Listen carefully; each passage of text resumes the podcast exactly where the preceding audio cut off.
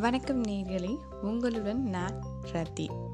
இன்றைக்கு நாம் வாசிக்கக்கூடிய புத்தகம் குற்ற பரம்பரை பகுதி நான்கு. வெளிச்சமும் இருட்டும் முயங்கி பிணைய மேற்கே சாய்ந்த நிலா குளிர்நீராய் இறங்கிக் கொண்டிருந்தது. கண்ணு கெட்டிய தூரம் பச்சை காட்டிலும் ரகசியமாய் கூடாமிட்டிருந்த இரவு நேர உல்லாச விடுதிகள் மயங்கி தள்ளாடியது. அடிவயிற்றில் பால் ஊன்றும் முரட்டு ஈக்களை உதைப்பதாய் நினைத்து கால் உதறும் குதிரைகள் விடுதிக்கு வெளியே தழைத்தோங்க நின்றன. உள்ளே மாண்டும் புகை திரைச்சீலைகள் ஆடி விலகும் இடைவேளையில் நுழைந்து மெல்ல வெளியேறி கொண்டிருந்தது. மூக்கிலும் காது மடல்களிலும் முழங்கை வரையிலும் வண்ண வண்ண வளையங்கள் அணிந்திருந்தன. லம்பாடி கிளவி மதுபானங்கள் பரிமாறும் இளம்பெண்களை ஓய விடாமல் ஏவி கொண்டிருந்தாள். குவளையை குறைய விடாமல் நிரப்பி திரியும் அழகுகள் எல்லாம் மலை தேசத்துக்காரிகள். வட்ட தொப்பி அணிந்த வெள்ளை அதிகாரிகள் விரும்பிய இடங்களில் தொட்டு அழகிகளை சீண்டினார்கள். எங்கே தொட்டு சீண்டினாலும் பதிலுக்கு புன்னகைத்து குலைந்தார்கள் அழகிகள். குலைய குலைய வெள்ளிக்காசுகள் சிதறின. மண்களையங்களில் பழங்களும் புளித்த ஓயினும் நிரம்பி வழிந்தன. தின்று துப்பிய மாமிச துண்டுகளும் எலும்புகளும் மேஜைகளில் சிதறி கிடந்தன. விடுதிக்கு பின்புறம் சின்ன சின்ன கூடாரங்களில் சிறப்பும் கும்மாளுமாய் இருந்தன. அணையா விளக்குகளின் வெளிச்சத்திலே கேளிக்கைகள் நீண்டன. வெள்ளை அதிகாரிகளின் மனக்கோணாமல் உபசரிப்பதில் கிளவி கை தேர்ந்தவள். போதை ஏறி போன எவனாவது சுருக்கம் விழுந்த தன் கன்னங்களை கிள்ளினாலும் ஒத்துழைப்பாள்.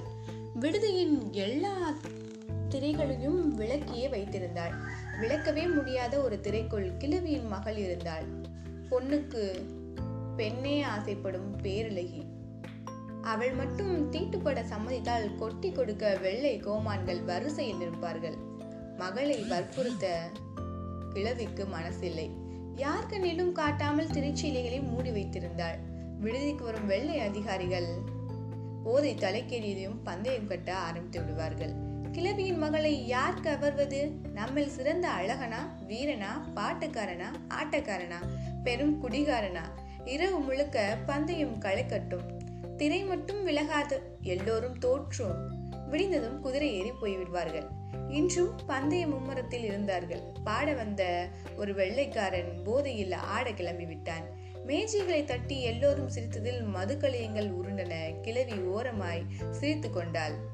ஒரு வெள்ளை அதிகாரி எழுந்தான். கையில் நீண்ட ஈட்டி இருந்தது. எல்லோருக்கும் கேட்கும்படி உறக்கச் சொன்னான் விடுதியின் தலைவாசலை மறைத்து காற்றில் கொண்டிருக்கும் திரைச்சீலையை உரசாமல் ஓரத்து இடைவெளி வழியே இந்த ஈட்டியை எரிய வேண்டும்.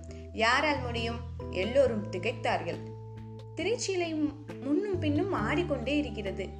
இமைக்கும் முன் மறைந்து போகும் ஓரத்து இடைவெளியில் ஈட்டை எரியவா எப்படி முடியும்?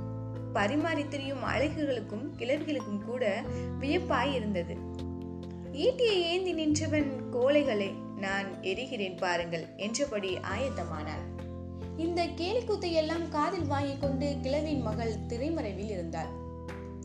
ஓங்கிய ஈட்டியோடு தருணம் பார்த்து நின்ற வெள்ளை அதிகாரி காற்றில் திரைச்சீலை ஆடிய நொடி விளக்கத்தில் விட்டிருந்தான். ஈட்டி திரைச்சீலியை நெருங்கவும் திரைச்சீலையை முழுதாய் விளக்கி வெள்ளாயுதம் உள்ளே நுழையவும் சரியாய் இருந்தது நுழைந்தவன் தன் முகத்துக்கு நேராக வரும் ஈட்டியை இடது கையால் பிடித்தான்.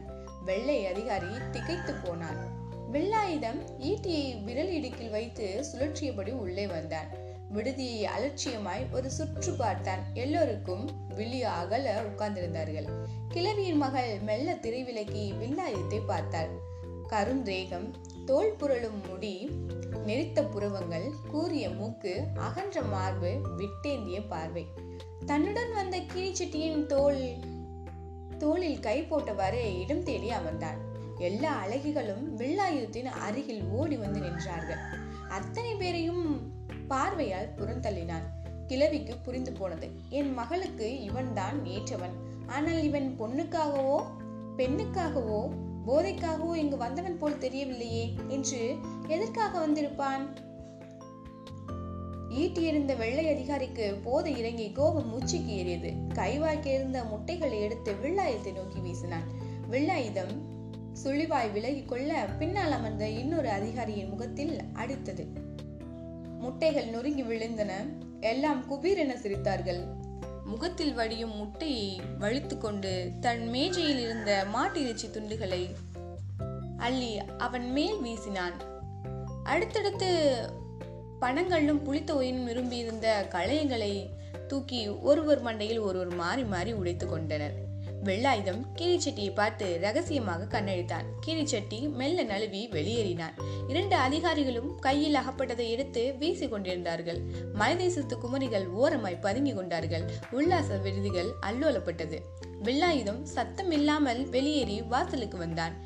கீரைச்செட்டி வாசலில் கட்டி கிடந்த ஒரு குதிரையை அவிழ்த்து பக்குவமாய் தடவி கொடுத்து கொண்டிருந்தான் இது ஈட்டி இருந்த வெள்ளை அதிகாரியின் குதிரை. விடுதிக்குள் லம்பாடி கிளவி கூப்பாடு போட்டுக் கொண்டிருந்தாள். திரைக்குள் இருந்த பேரழகி திரைச்செலியை விலக்கி எதிர்ப்படும் எல்லோரையும் பிடித்து தள்ளிவிட்டு வில்லாயுதம் நிற்கும் தலைவாசலை நோக்கி ஓடி வந்தாள். கீரைச் செட்டியும் குதிரையில் தாவி ஏறி கொம்பூதி நோக்கி காற்றாய் பறந்தார்கள். சடுகுடு விளையாட்டில் மல்லு கட்டி உருண்டு கொம்பூதி குமரிகள் களைத்து சலித்த பாடில்லை. நிலா கணக்கும் நேரமும் கூழானிக்குத்தான் தெரியும். அடியே போன ஆம்பளைக நேரம் பிடிப்பட்டானோ அடிபட்டானோ தெரியல. பொட்டச்சி கூடி கும்மாலம் போட்டது போதும். விடிகிற நேரமாச்சு குளிச்சு முழுகிட்டு கோயிலுக்கு வந்து சேருங்கடி கிளவி அதட்டினார். சுற்றி உட்கார்ந்திருந்த பெண்கள் மடியில் சிறு குழந்தைகள் உறங்கி போயிருந்தார்கள். சிட்டு ஆட்டத்தை கலைத்தால் குமரிகள் அவிழ்ந்து தொங்கிய தலைமறை அள்ளி முடிந்தார்கள். இன்றைய ஆட்டத்தில் செவ்வந்தியின் தாவணியை உருவியது பந்தானத்தின் பாவடை தொடைக்கு மேல் உயர்ந்தது. நாலு குமரிகள் தரத்தரவென இழுத்து கொண்டே வந்து இருளாயி எல்லையை தொட்டது. எத்தனை பேரையும் சிட்டு கொம்பு சுற்றி வந்தது என ஞாபகப்படுத்தி சிரித்து உருண்டார்கள். ஆட்டத்தில் கலந்து கொள்ளாத அன்னமயிலை சுற்றி குமரிகள் வட்டமிட்டன. ஏண்டி அன்னமயிலு முரட்டு ஆட்டத்துக்கு தான் நீ வரல. முங்கி குளிக்கிற ஆட்டத்துக்காவது வர்றியா இல்லையா? அன்னமயிலுக்கு சின்ன பதற்றம். எல்லோரும் கூடி என்னமோ பண்ண போறாளுங்க மந்தையை ஓட்டி ஊரணிக்கரை ஆலன் மரத்தடி தான் குளியலறை. ஏய் எல்லோரும் சேர்ந்து அன்னமயில தூக்குங்கடி. சிட்டு சொல்லி முடிக்கவில்லை. அத்தனை பேரும் அன்னமயிலின் காலையும் கையையும் பிரித்து பூவாய் தூக்கினார்கள். ஏய் விடுங்கடி விடுங்கடி. அன்னமயில் செல்லமாய் குலுங்கினார் குளவி சத்தத்தோடு அன்னமயில் முன்னையும் பின்னையும் ஆடிக்கொண்டே ஊரணிக்கரை ஏறினார்கள். ஆலமரத்தடியில் நின்று கொண்டு முன்னிலும் சத்தமாய் குளவியிட்டார்கள் குமரிகள். குமரிகளின் கைகளில் படுக்கை வசமாய் ஆடிக்கொண்டிருந்த அன்னமயிலுக்கு ஊரணி குளிர் சிலிப்பேற்றியது. நிலா வெளிச்சம் மூரணி தன்னிற்கு சந்தன பூசி கோதி விட்டு கொண்டிருந்தது. ஆலமரத்து பச்சை கூட்டம் சந்தோஷ கூச்சலிட்டன. வேண்டாம் விடுங்கடி குளிர்து. விடிய விடிய எங்களை விளையாட விட்டுட்டு நீ வேடிக்கை பார்த்த இல்ல இப்போ நாங்க பாக்குறோம் கூடி குளவையிட்ட அன்னமயிலை தூக்கிவிட்டு விட்டிருந்தார்கள் தபீர் என தண்ணீரில் போய் விழுந்தாள் குமரிகள் கொட்டி சிரித்தார்கள். கண் கொண்டு பார்க்க ஆண்களே இல்லாததால் சாவகாசமாய் மேலாடிகளை கலைந்து உள்பாவடியை மார்புக்கு மேல் தூக்கி கட்டினார்கள். தினமும் கரை தின்னும் திரேகங்களுக்கு படரும் ஊரணி காற்று கள்ள மொழி முழித்தது. ஒவ்வொருவராய் கரை இறங்கி உள்ளங்காலை நினைக்கையில் பதறி நின்றார்கள். மூழ்கி குளிர் விட்டு போன அன்னமயிலே இடுப்பளவு தண்ணீர் நின்று கொண்டு அத்தனை பேர் மீதும் சளி சளி நீரை செதுக்கி அடித்தாள். ஊசி குத்தலாய் குளிர ஒருத்தியை ஒருத்தி பிடித்து தள்ளியபடி கண்ணை மூடிக்கொண்டு நீருக்குள் பாய்ந்தார்கள். சுற்று கரையெல்லாம் தண்ணீர் அலம்பியது. முழுதா நனைந்தும் குளிர்விட்டு போனது. உள்நீர் வெதுவெதுப்பாய் இருந்தது. கையும் காலையும் அகற்றி போட்டு நீச்சல் கொண்டே நடு ஊரணிக்கு வந்தார்கள். ஆழமும் ரெண்டு ஆள் மட்டும் இருளாயி தலைகளாக முங்கி போய் தரைமண் எடுத்து வந்தால் ஈரப்பாவடை அலைந்து உரசும் தொடைகள் சுகப்பட்டன. மச்சு நிச்சிக்கு மச்சு நிச்சி முங்கு நீச்சல் போய் போ மார்பு கிள்ளி விளையாடினார்கள். சும்மா இருங்க மதனே வழுக்குது என்று பொய்க்கவும் கொண்டார்கள். இவ்வளவு நேரமும் தண்ணீருக்குள் தாம் போட்ட ஆட்டத்தை கரையிலிருந்து எவனோ ஒரு ஆம்பளை வேடிக்கை பார்த்திருக்கான் என தெரிந்ததும் தண்ணீருக்குள் வெளியே தலைக்காட்ட வைக்கப்பட்ட அத்தனை குமரிகளும் மூழ்கி மூச்சடைந்தன. ஆலமரத்தடியிலிருந்து கூழாணி கிழவி கூப்பாடு போட்டு சிரித்தாள். குரல் மாற்றி பேசி கிழவிதான் பயமுறுத்தி இருக்கிறார் என அனைவரும் சிரித்தார்கள். இசையாய் நழுவி ஓடிக்கொண்டிருந்தது சம்பங்கியாறு. உயரமான கரை மீதுள்ள ஒற்றை குடிலின் முற்றத்தில் பொன்னை உருக்கி தெளிக்கும் நிலா. பட்டை உரித்த நாவர் மரங்கள் கரை நெடுக மினுமுணுத்து கொண்டிருந்தன.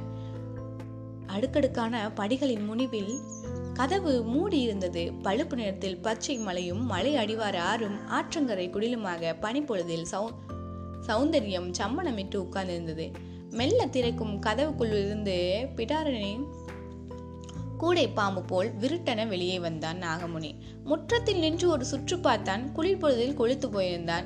விடிய போகிறதே? தரையில் ஓங்கி மிதித்தான். நாவல் மரங்களை கடந்து சம்பங்கி ஆற்றோரம் நின்று கொண்டே போகும் தடத்தில் ஆவேசத்தோடு நடந்து போனான். நாகமுனி புறப்படுவதற்காகவே காத்திருந்தது போல் குடிலின் பின்புறத்திலிருந்து மருள விழுத்து கொண்டு வந்தது. ஒரு சிறுமான் படிகளின் தாவி தாவி ஏறிது திரிந்து கிடந்த கதவரவே தலைநீட்டி நின்றது. குட்டி வாழை விசுக் விசிக்கென ஆட்டியது. மஞ்சளும் இளஞ்சோவுமாய் கசியும் விளக்கு ஒளியும் நிறைந்த குடிலுக்குள் உற்று பார்த்தது. பூசி மெழுகிய சிறு பீடத்தில் அமர்ந்திருந்த ஒரு வீணையின் தந்திகள். விரல் பாவ ஏங்கி முறுக்கேறி கிடந்தன. இன்னும் உற்று பார்த்த மான் முதல் பரிசத்துக்கு நானும் மணப்பெண் போல் ரெண்டு எட்டு பின் நகர்ந்தது. நறுமணம் கமலும் குடிலுக்குள் இருந்து மெல்ல நகரும் வெள்ளை மேகமாய் கதவுருவே வந்து நின்றார் வஜ்ராயினி. தழுவும் குளிர்காற்றில் மொட்டு அவிழாத பூ மீனி சிலிர்த்தது. நாதமாய் நெறியும் அங்கல்கள் பூமியில் வனப்போடு போட்டி போடும் திரட்டழகு. முளைவிடும் துளிர் நுனி விரல்களால் மானை தொட்டே தடவினான். மான் மெல்ல படி இறங்கியது. மானுக்கு பின்னால் வஜ்ராயினி இறங்கினாள். வஜ்ராயினி கொஞ்சம் பொறு.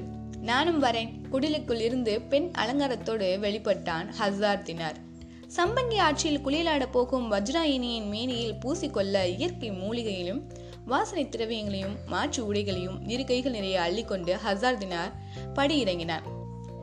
மானோடு மானாய் இறங்கி போகும் வஜ்ராயனின் பின்னலகு பார்த்து பூரித்தான். நிஜாம்களின் அரண்மனை அந்த புறத்தில் கூட இப்பேற்பட்ட பேரலையே அவன் பார்த்திருக்கவே முடியாது.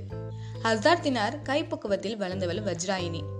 தன்னை விலை கொடுத்து வாங்கிய நாகமுனிக்கு அளித்த வாக்குப்படி வஜ்ராயின் வளர்த்தாயிற்று கண்ணிமை கழியாமல் பாதுகாத்தும் விட்டான். பச்சிலம் சிசுவாய் தத்தெடுத்து வளர்த்து கண்ணிமை எய்தும் வரை பொறுமை காத்த நாகமுனி இப்போதெல்லாம் வெறி கொண்டு அலைகிறான்.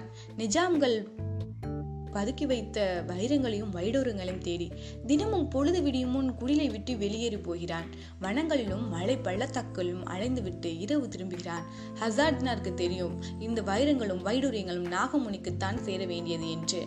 அவற்றின் இருப்பிடம் நாகமுனியின் கண்ணில் படுமானால் உடனே வஜ்ராயின் நரபலி கொடுக்கதான் குறிப்பான். இந்த பேரழகு பெட்டகம் ஒரு பௌர்ணமி இரவில் துள்ள துடிக்க போகும். அதுதான் விதி. நாகமுனி ஹசார் தினார் இவர்களுக்கெல்லாம் யார்?